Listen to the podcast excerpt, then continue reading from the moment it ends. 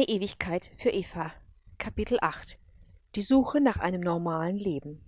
Was bisher passierte. Mitten im Krieg findet Eva John unter den Verletzten im Lazarett. Dennoch ist sie froh, dass er lebt, und ganz unerwartet scheint auch Farah froh zu sein, dass ihr Sohn den Angriff der Feinde überlebte.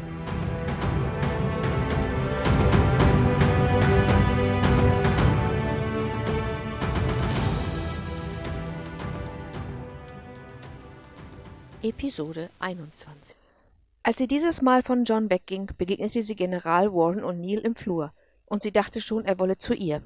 Sie hatte wirklich genug des Dankes gehört, es ging ihr auf die Nerven, aber sie lag falsch. Es war ein Zufall, dass sie sich trafen. O'Neill wollte nicht zu ihr, sondern zu John. Sie seien schon seit der Kindheit befreundet. Auch Martin Donovan gehöre dazu, aber der hätte heute keine Zeit herzukommen, erklärte er. Warren wollte seinen alten Freund besuchen, und Eva war erleichtert. Sie sagte ihm, dass John noch nicht gut antworten könne. Durch die Verbrennungen im Gesicht war die Beweglichkeit der Muskeln noch sehr eingeschränkt, aber er würde sich bestimmt freuen, ein paar nette Geschichten zu hören. So vergingen viele Tage und langsam kam John wieder zu Kräften. Anfänglich hatte der Krieg mit brachialer Gewalt getobt, aber nun wurden die Mesorianer schwächer.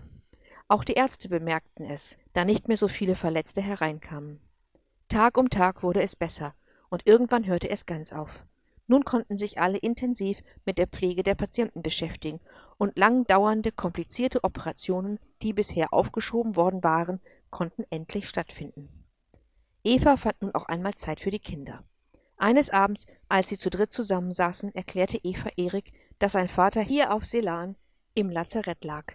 Seine Verletzungen hatten sich so weit gebessert, dass ein Besuch kein Schock mehr für das Kind gewesen wäre.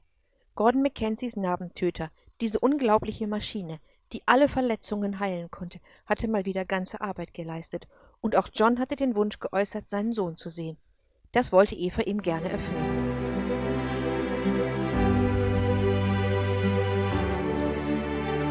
John geht es auch schon viel besser, sagte Eva zu Erik. Bald ist er wieder gesund. Erik freute sich. Ein Leuchten erschien in seinen Augen. Danach sprach Eva mit den Kindern darüber, dass sie nun hofften, bald in die Wohnungen zurückkehren zu können, da der Krieg nahezu vorbei war. Eigentlich sollte es ein schönes Thema sein, das hatte Eva wenigstens gedacht, aber Eriks Miene verfinsterte sich plötzlich. Eva schaute ihn besorgt an. Ohne etwas zu sagen, bekundete er still seine Zustimmung, indem er ganz leicht nickte. Eva hatte irgendwie mehr Freude erwartet und fragte nach. Wieso freust du dich nicht auf deinen Vater, Erik? Ich dachte, du würdest ihn vermissen. Hab ich auch, sagte er so leise, dass es nur ein Flüstern war. Wo ist denn das Problem? Erik zog die Schultern hoch, dann drehte er sich weg. Eva sah, wie er versuchte, die Tränen mit der Hand aus dem Gesicht zu wischen. Was ist los, Erik? Erzähl es mir. Was bedrückt dich? Du und ich, wir sind doch gute Freunde, oder? Erik nickte wieder. Dann sagte er, wenn Papa wieder gesund ist und der Krieg vorbei, ziehen wir auch wieder in unsere Wohnung, oder? Ja, sicher, alle ziehen in ihre Wohnungen, wir auch. Eva hatte nicht verstanden, was er wirklich gesagt hatte. Nun weinte er richtig los. Was ist denn an unserer Wohnung so schlimm? Ich dachte, du magst dein Zimmer. Aurea war es, die verstand. Er meint nicht unsere Wohnung, er meint seine im Palast, Mama. Jetzt verstand auch Eva. Natürlich. Er und John hatten zuvor im Palast gewohnt. Nun hatte er Angst, er müsse dorthin zurück. Erik, es tut mir so leid, Schatz. Ich habe gar nicht daran gedacht. Für mich ist unsere Wohnung auch deine. Und natürlich kann John bei uns wohnen. Wir haben doch so viele Zimmer. Erik schaute auf. Sein kleines Gesicht war ganz rot. Wirklich? Du erlaubst, dass Papa bei dir wohnt? Bei uns, Erik. Es ist doch auch dein Zuhause. Wird er dann dein Sklave sein? Nein, natürlich nicht, Erik. Dein Vater ist ein Freund, kein Sklave. Nie würde ich so etwas denken. Um die traurige Unterhaltung zu beenden, wechselte Eva das Thema. Was hältst du davon, wenn wir ihm ein Zimmer richtig toll einrichten? Wenn die Läden wieder offen sind, gehen wir los und suchen ganz hübsche Sachen aus für John. Vielleicht einen großen gemütlichen Sessel, Lampen, die ein angenehmes Licht geben und einen kuscheligen Teppich. Er soll sich doch wohlfühlen in seinem neuen Zuhause. Damit hatte Eva gewonnen. Erik und Aurea planten sofort mit großer Begeisterung. Eva setzte sich ein wenig weg und atmete tief durch. Das wäre um Haaresbreite schiefgegangen. Nun hoffte sie nur noch, dass Farah nichts dagegen haben würde.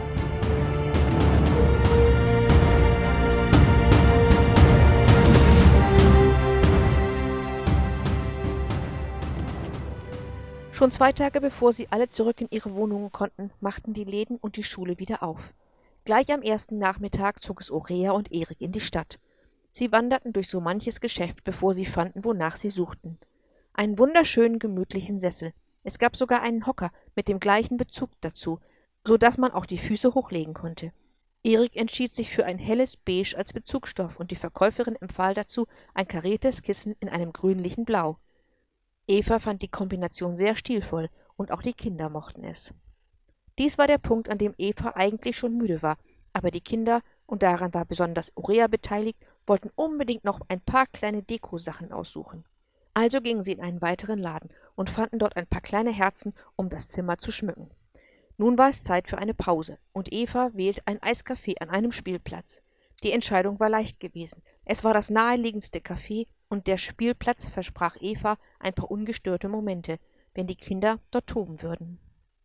Erik und Orea vertilgten ihre Eisbecher und liefen nur Minuten später zum benachbarten Spielplatz. Eva blieb sitzen und bestellte sich einen zweiten Milchkaffee. Sie war müde und der Rücken tat ihr heute weh. Sie schaute auf die Kinder und bemerkte ein weiteres Mädchen. Orea schien sie zu kennen. Fröhlich spielten sie. Erik schaukelte gerade, als das Mädchen sagte, Komm, wir schaukeln um die Wette, wer es am höchsten schafft.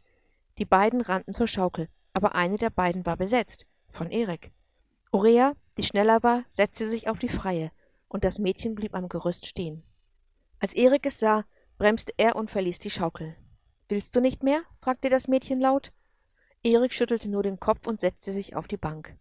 Eva ging zu ihm. Sie legte den Arm um ihn und fragte, wieso er aufgehört habe. Das Mädchen wollte schaukeln. Ja, aber sie hätte gewartet, bis du keine Lust mehr gehabt hättest. Erik erwiderte nichts. Eva wusste, wieso er so gehandelt hatte, und rief nach Orea. Auch wenn es nur zwei Schaukeln gibt, könnt ihr doch zu dritt spielen, oder? Sicher, wir spielen jeder gegen jeden. Sie nahm Erik bei der Hand und zog ihn zur Schaukel. Das Mädchen hatte nichts dagegen, Offenbar ist sie sehr offen erzogen worden, dachte Eva und setzte sich wieder an ihren Tisch. Danke, dass Sie das geregelt haben. Der kleine Junge tat mir auch leid, sagte eine Frau, die an ihren Tisch herangetreten war. Ich bin Marlies Donovan. Hallo, ich bin Eva Schmidt. Setzen Sie sich doch. Ist es Ihre Tochter? Nein, sie ist die Tochter meiner Schwester, aber die hat heute Nachmittag keine Zeit. Also machen wir einen Ausflug. Ich wollte nach Babysachen schauen, aber nun brauche ich doch eine kleine Pause, sagte sie und zeigte auf ihren Bauch. Kann ich verstehen, sagte Eva und legte eine Hand auf den ihren.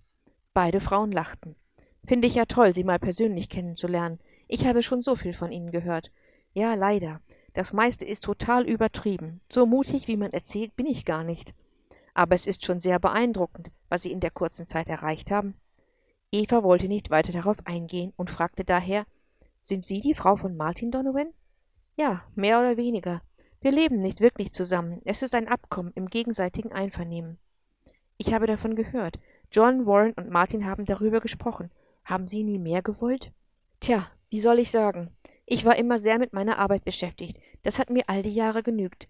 Nun denke ich oft über eine Veränderung nach. Martin ist der Vater, aber ich weiß nicht, wie ich es ihm sagen soll. Er ist so glücklich in seinem Job.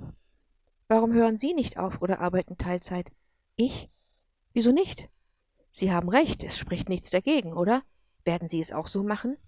Ja, ich mache es bereits so. Ich habe eine Tochter, Orea, und der kleine Junge, Erik, lebt auch bei uns. Er ist der Sohn eines Freundes, der lange im Lazarett lag. Oh, wie traurig. Ja, aber er hat sich gut eingelebt. Die Kinder kamen an und quengelten, dass sie weiter wollten. Eva verabschiedete sich. Vielleicht sehen wir uns einmal, wenn die Kinder da sind. Ich würde mich freuen. Ich mich auch und ich werde über Ihren Vorschlag ernsthaft nachdenken.